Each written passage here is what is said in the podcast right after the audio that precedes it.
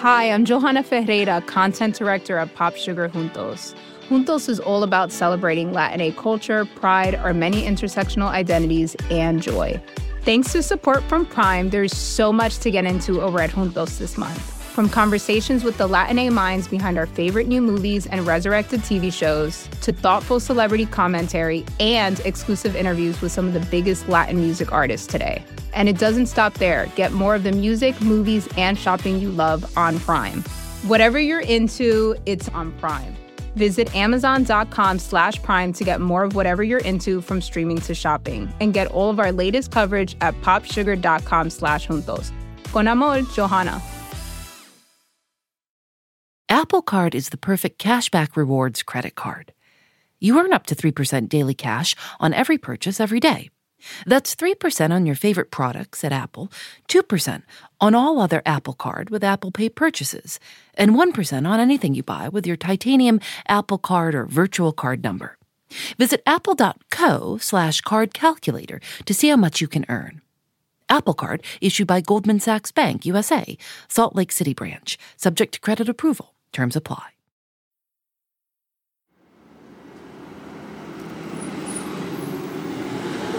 This is, uh, let's see, we're on, what is this? Bedford Road. These are some businesses. Uh, this is a liquor store here. This is a uh, Chessie Bank. They just built this not too long ago. City limits is right here at this intersection of Bedford Road and Shades Lane.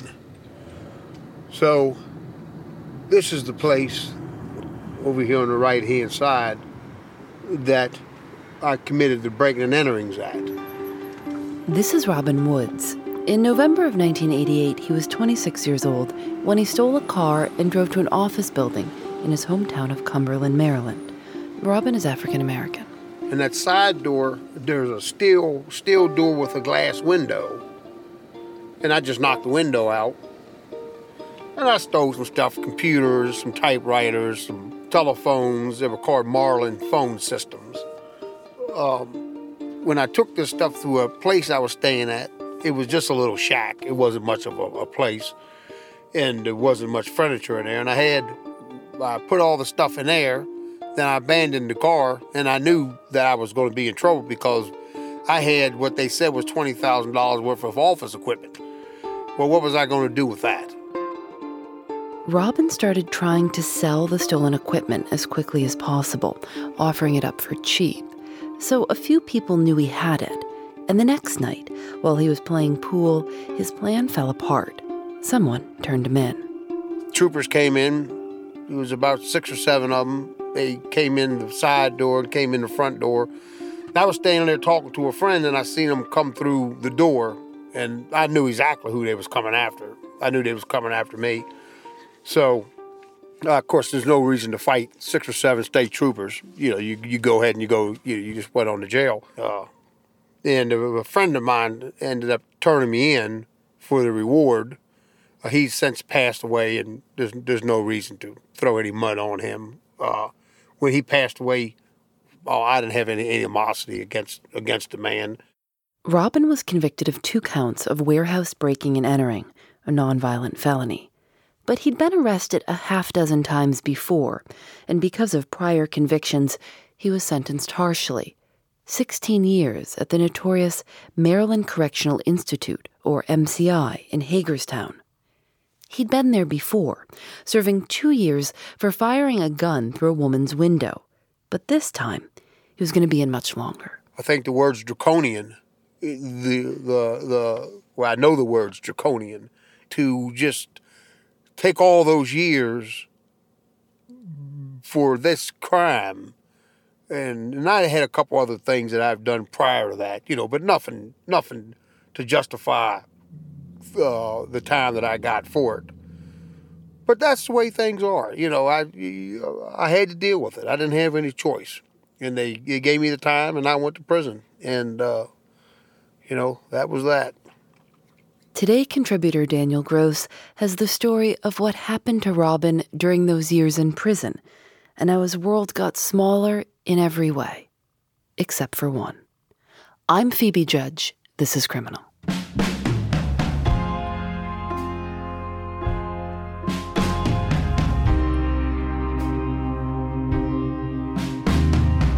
Robin described MCI Hagerstown as one of the worst prisons he ever set foot in and he spent time in quite a few. The Baltimore Sun described it as crowded and racially tense, and reported that numerous inmates complained of beatings by guards. Basically, they would use sheer brutality to bring you in the line. You know, you could get you could get beat severely for simply looking an officer in, in the eye and standing up and, and, and back talking him. One day, a group of prisoners decided enough was enough and refused to leave their cells until the prison warden agreed to meet with them. The warden, instead of going down and finding out what the problem was, he sent a, his goon squad in and, and the, what they call an extraction team. And probably within 12 hours' time, they had beat probably 40 inmates. You didn't have to get beat up to be pissed. I mean, if you was just, it was a night of terror. The next morning, the rest of the prison heard about the beatings. And at breakfast, a bunch of inmates attacked a group of guards and took the keys. It was retribution time. We went out and tore the jail up, you know. Um, Were you afraid for your own safety? Well, it, it's very disquieting because you it's it's basically every man for himself. You know, I armed myself to the best of my ability to defend myself. Um, and, what did you have? Well, I had a. Uh, it's called a homemade knife. It's called a shank. According to the Baltimore Sun, the prison was filled with clouds of tear gas, and some guards were firing shotguns.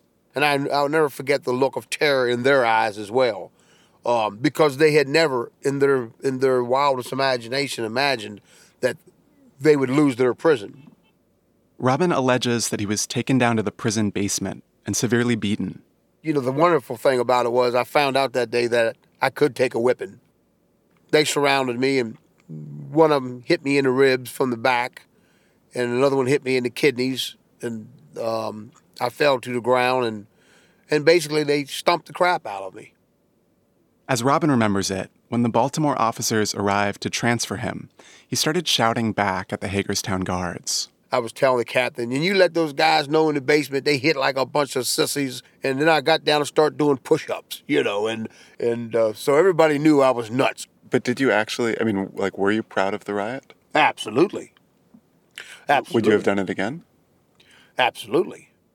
Robin was charged with helping to incite the riot, and seven years were added onto his sentence. He was transferred to the Maryland Correctional Adjustment Center, a supermax facility in Baltimore. And from that day on, Robin was officially classified as one of the most dangerous prisoners in Maryland. And I don't claim anything, any such thing. I know dangerous people. Believe me, I'm not. There's nothing dangerous about me. But the people around you were like, were they murderers? Yes, I've seen. I've seen people fight each other with knives. I've seen people um, jump on two or three people jump on one person with knives. I've seen people murder each other. I've seen the worst of what of what uh, man can do to each other.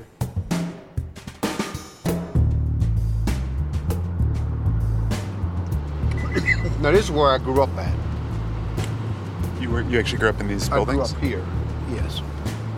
Robin is driving me around his hometown, when he was a kid, he lived at the Fort Cumberland Homes housing project. He says it was a mix of poor white and poor black families. This was a library. I used to go to this library all the time. Even though I couldn't read as a child, we would go in there and play. At first, Robin loved school, but he wasn't great at it. He never paid much attention to his teachers, and he says he got in trouble a lot for acting up and causing problems. And uh, I remember the teacher used to put me in the closet, or the, the coat closet they decided to put me in special education. Robin was kept in special education for five years, through seventh grade. He remembers being told that someone like him didn't really need to learn things like math or reading. Back in those days, it was just a place to put someone and you didn't have to deal with them. I, um, I would go around and pick up the attendance slips. Now, at the other end of the building here, right here to our right, is the cafeteria. And I used to go in the morning time, the milk, the local milk company would drop off crates of milk. And my job would be to go and stack the milk into the coolers so at lunchtime the other students could have cold milk. So you're saying that instead of getting an education here, you were basically doing like the chores. You were doing the chores of the school. Well, exactly. And that's uh, that's how I got through junior high school.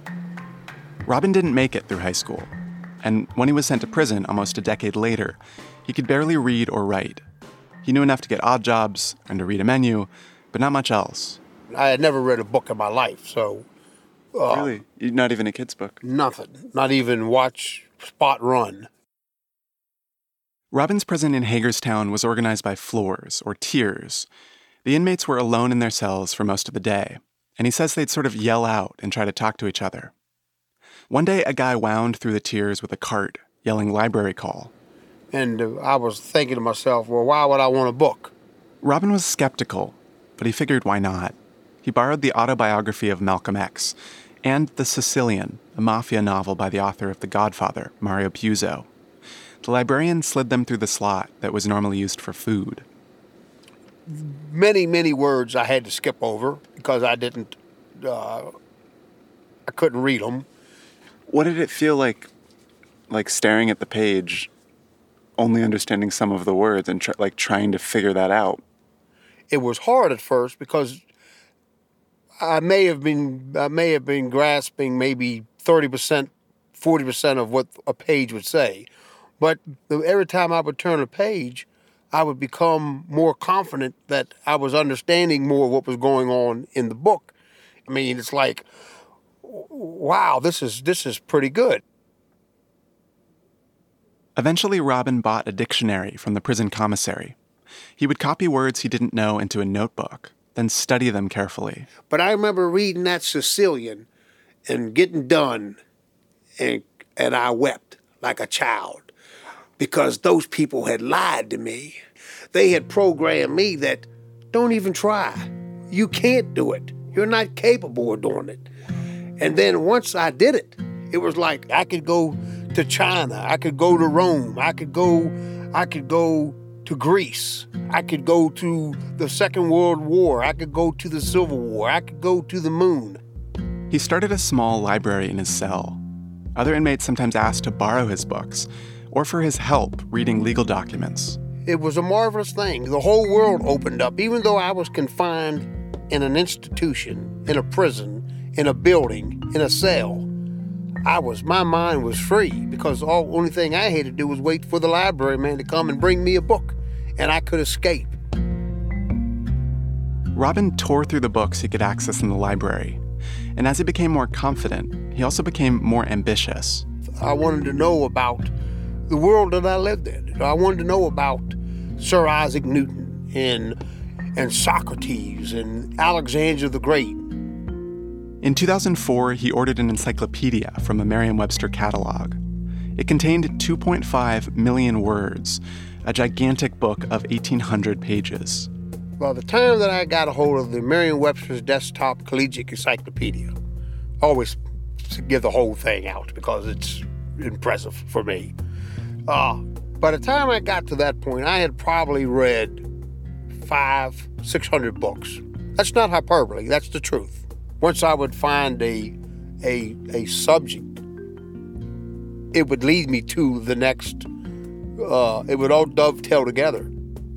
While most people open an encyclopedia looking for a specific thing, Robin just started anywhere and let one discovery lead him to the next. One day, he read an entry about the acquisition of Texas, and it didn't seem right. I believe the reference was that the acquisition was acquired through the American and Mexican War, which, of course, that happened after Texas became a state.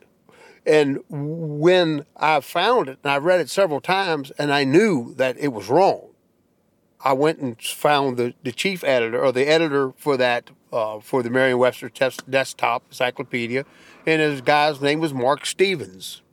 In November 2004, 15 years into Robin's sentence, he wrote a letter. Dear Mr. Stevens, I'm writing to you at this time to advise you of a misprint in your fine collegiate encyclopedia. I, I thought maybe they would think, well, how arrogant is this guy sitting in a prison somewhere writing me to tell me that, you know, I've made that there is an, an error Probably about a month later, I get a letter. I went and sat on the bunk and I, and I opened it up very gingerly because I didn't want to tear the, the envelope up real bad. And, and I read the letter, and Mr. Stevens congratulated me. First, he thanked me. I mean, a, a person who who had basically taught myself to read and write, and I found that error. It's like getting an A in English class or something. Absolutely. Yeah, yeah, absolutely. It was getting an A plus.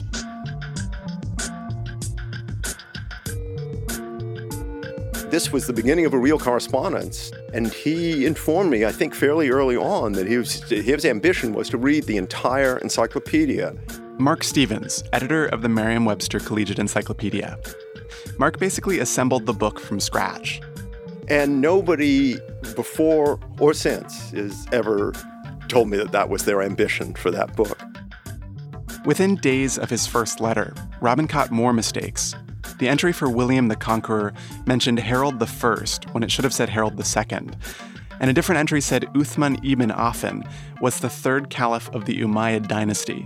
But Uthman ibn Affan died five years before the dynasty began. Over the course of two years, Robin caught more than a dozen mistakes that were corrected in later editions. Mark started to think of him as a freelance editor. There's actually a history of this. Back in the late 1800s, a famous prisoner in England was one of the main contributors to the Oxford English Dictionary. Anyway, Robin and Mark debated whether Lincoln deserved credit for freeing the slaves. They discussed whether Cleopatra was Greek or African. He would move through a lot of subjects that you might find improbable, you know, for an incarcerated person with who I learned had a ridiculously small amount of, of education, of formal education. Robin may not have graduated from high school, but he was an incredibly close reader. He'd read hundreds of books by this point, and he'd flip through the pages, checking and cross checking information, and then writing to Mark, lots and lots of letters going back and forth. And in all that time, Mark did not know what Robin was in prison for. He never asked, which seems funny, but maybe some part of him just didn't want to know. Apple Card is the perfect cashback rewards credit card. You earn up to 3% daily cash on every purchase every day. That's 3% on your favorite products at Apple, 2% on all other Apple Card with Apple Pay purchases, and 1% on anything you buy with your titanium Apple Card or virtual card number. Visit apple.co slash card calculator to see how much you can earn. Apple Card issued by Goldman Sachs Bank USA, Salt Lake City branch, subject to credit approval. Terms apply. In early 2006, Robin was transferred to a different prison, which happened a lot. But this time, they told him he wouldn't be allowed to take his books. Usually they give you your property when you get there, and they had had all my stuff. So I immediately went on a hunger strike within three or four days. Robin wrote to Mark, I need my books, and I cannot afford to replace them. He refused to eat until he got to speak with the Maryland Commissioner of Corrections, Frank Sizer. And I went from uh, 220 pounds roughly to 147 pounds. You could see the bones in my face, the bone structure. I got a very distressed letter from him uh, that, that, and he had been thrown into solitary confinement again, far from the first time, I believe. But on this occasion, they had removed and, and, and evidently destroyed his books, his own private library, including this, the encyclopedia. And this was the most distress he had ever indicated in a letter.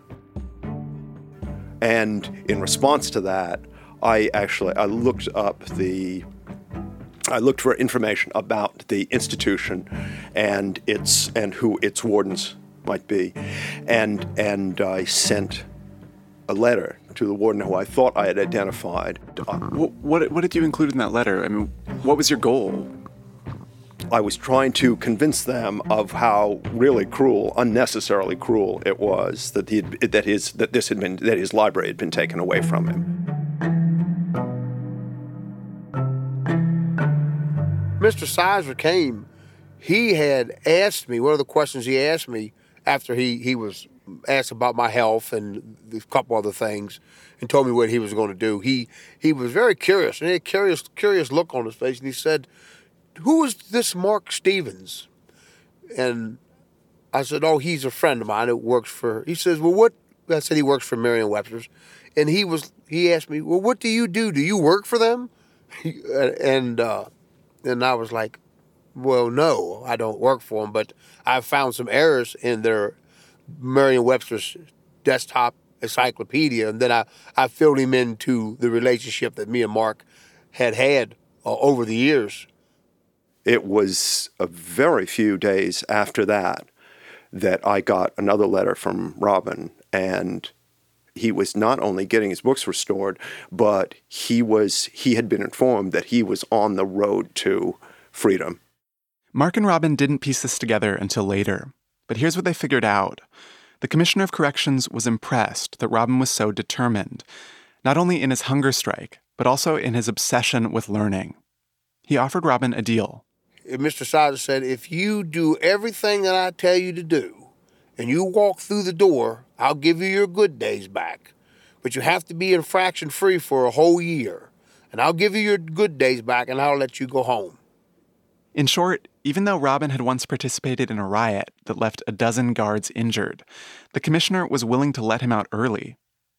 Robin had five years left to serve, but once he got his so called good days back, there was just one year left. It was it was the craziest thing in the world to walk out of the prison gates after all those years and and be free. 18 years had passed. He went to prison as a 27 year old and left when he was 44. Robin was released with around $50 in cash, the minimum required by law. He knew about Julius Caesar and the Mexican American War, but he couldn't remember how to count money. He had trouble finding work back home in Cumberland. He couldn't pay rent, and all this time he stayed in touch with Mark. Every so often they talked on the phone. Of course, I have no dependents myself. You know, I, I have no, there's nobody who I'm supporting in the world. Eventually, Mark decided to send Robin a little bit of money. The first time it was a loan, but then he sent a bit more, and a bit more. And eventually, Mark started thinking of it as a gift, a gift that added up to thousands of dollars over the years. And remember, they'd never even met. If, if you, you know, had a family of your own, do you think that this story would have happened? No, probably not. I don't think people tend to put themselves out in a personal way, maybe when they are when they have families of their own. And but you, you must have had friends that that would have said, "What if this is a bad idea?" My friends didn't know I was doing it. My friends didn't know apparently. How did that happen? How did that? How did it happen that for so many years, a relatively significant part of your life was invisible to your friends? I don't know. I, I, I don't know. I, you know, there are just things I, I just don't necessarily tell people everything about. I'm not sure if I've ever told one single soul how much I might have sent to, to Robin. They would struggle to believe it, actually, I suspect.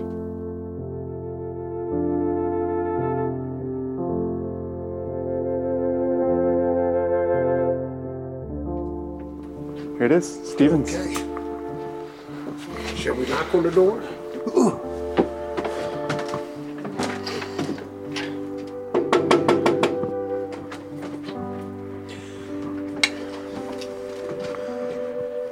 My goodness. you must be Robin. How are you? After a decade of phone calls, Robin finally met Mark at his house in Massachusetts. Well, give me a hug. Great to meet you. it really is.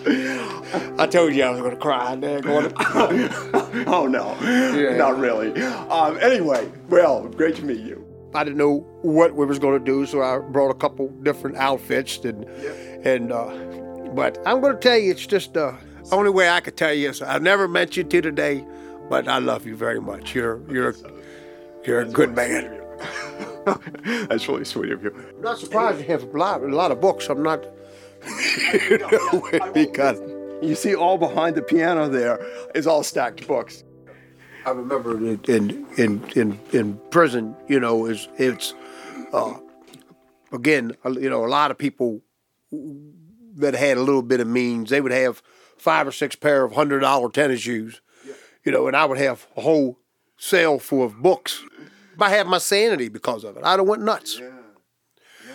I would have went nuts. It's impossible to imagine being, eh, you know, being in there and and not having, God, and not having printed material and not having stuff to read. I just can't. It's just ima- eh, unimaginable. Just unimaginable. Over the weekend, Robin and Mark went for a hike and went to see a play. They even visited the house where Emily Dickinson grew up. And then Robin drove seven hours back to Cumberland. When he got home, he was in for a shock. One of his windows was hanging open. Someone had broken in. The irony of the situation wasn't lost on Robin. No one has ever broken into my residence and and and robbed me. So, uh, what poetic justice is that? Uh, that now I know what it feels like to be invaded, to be have someone to come into your home and, and steal your meager possessions. What does it feel like? It it feels like you've been violated, and you're helpless to do anything about it. And now, you know, the old me but now I have to depend on the law to, to, to deal to get satisfaction because certainly I'm not going to go out and retaliate because someone stole some material possessions. What what what would you want to happen to the person that did this? Well, they need to go to jail. Um, there's probably a lot of people that are will look at this and say, "Well, this man spent years in jail," but but they need to they need to go to court and answer up for it. But things happen. Well, Now I know what it feels like to be robbed, and uh, maybe if I would have felt this way before, I would have never robbed anybody in the first place. Robin turned 54 this year. He still has a copy of the Merriam Webster Collegiate Encyclopedia, but he told me he doesn't really read much anymore. In prison, books connected Robin to the outside world, but now he's in it. I, I actually do have time to read, but to my shame, I don't. Um, I don't read as much as I should. I called Mark last week to check some facts, and he told me that after 24 years, he was just laid off by Merriam Webster. He's 66, and he spent years working on encyclopedias, but people just aren't reading them anymore.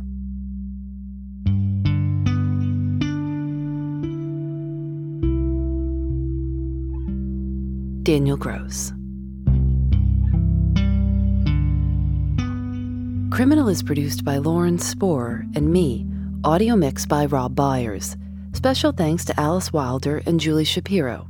Julienne Alexander makes original illustrations for each episode of Criminal.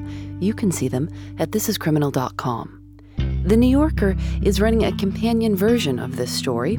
You'll find it at newyorker.com. Criminal is recorded in the studios of North Carolina Public Radio, WUNC. We're a proud member of Radiotopia from PRX, a collective of the best podcasts around. Radiotopia from PRX is supported by the Knight Foundation and MailChimp, and thanks to AdZerk for providing their ad serving platform to Radiotopia. We'll be going on a little tour this fall. We'll be stopping in cities all around this country. We'd love to see you. We'll be in New York, Boston, Chicago, Seattle, Portland. You can find out all about it at our website, thisiscriminal.com. I'm Phoebe Judge. This is Criminal.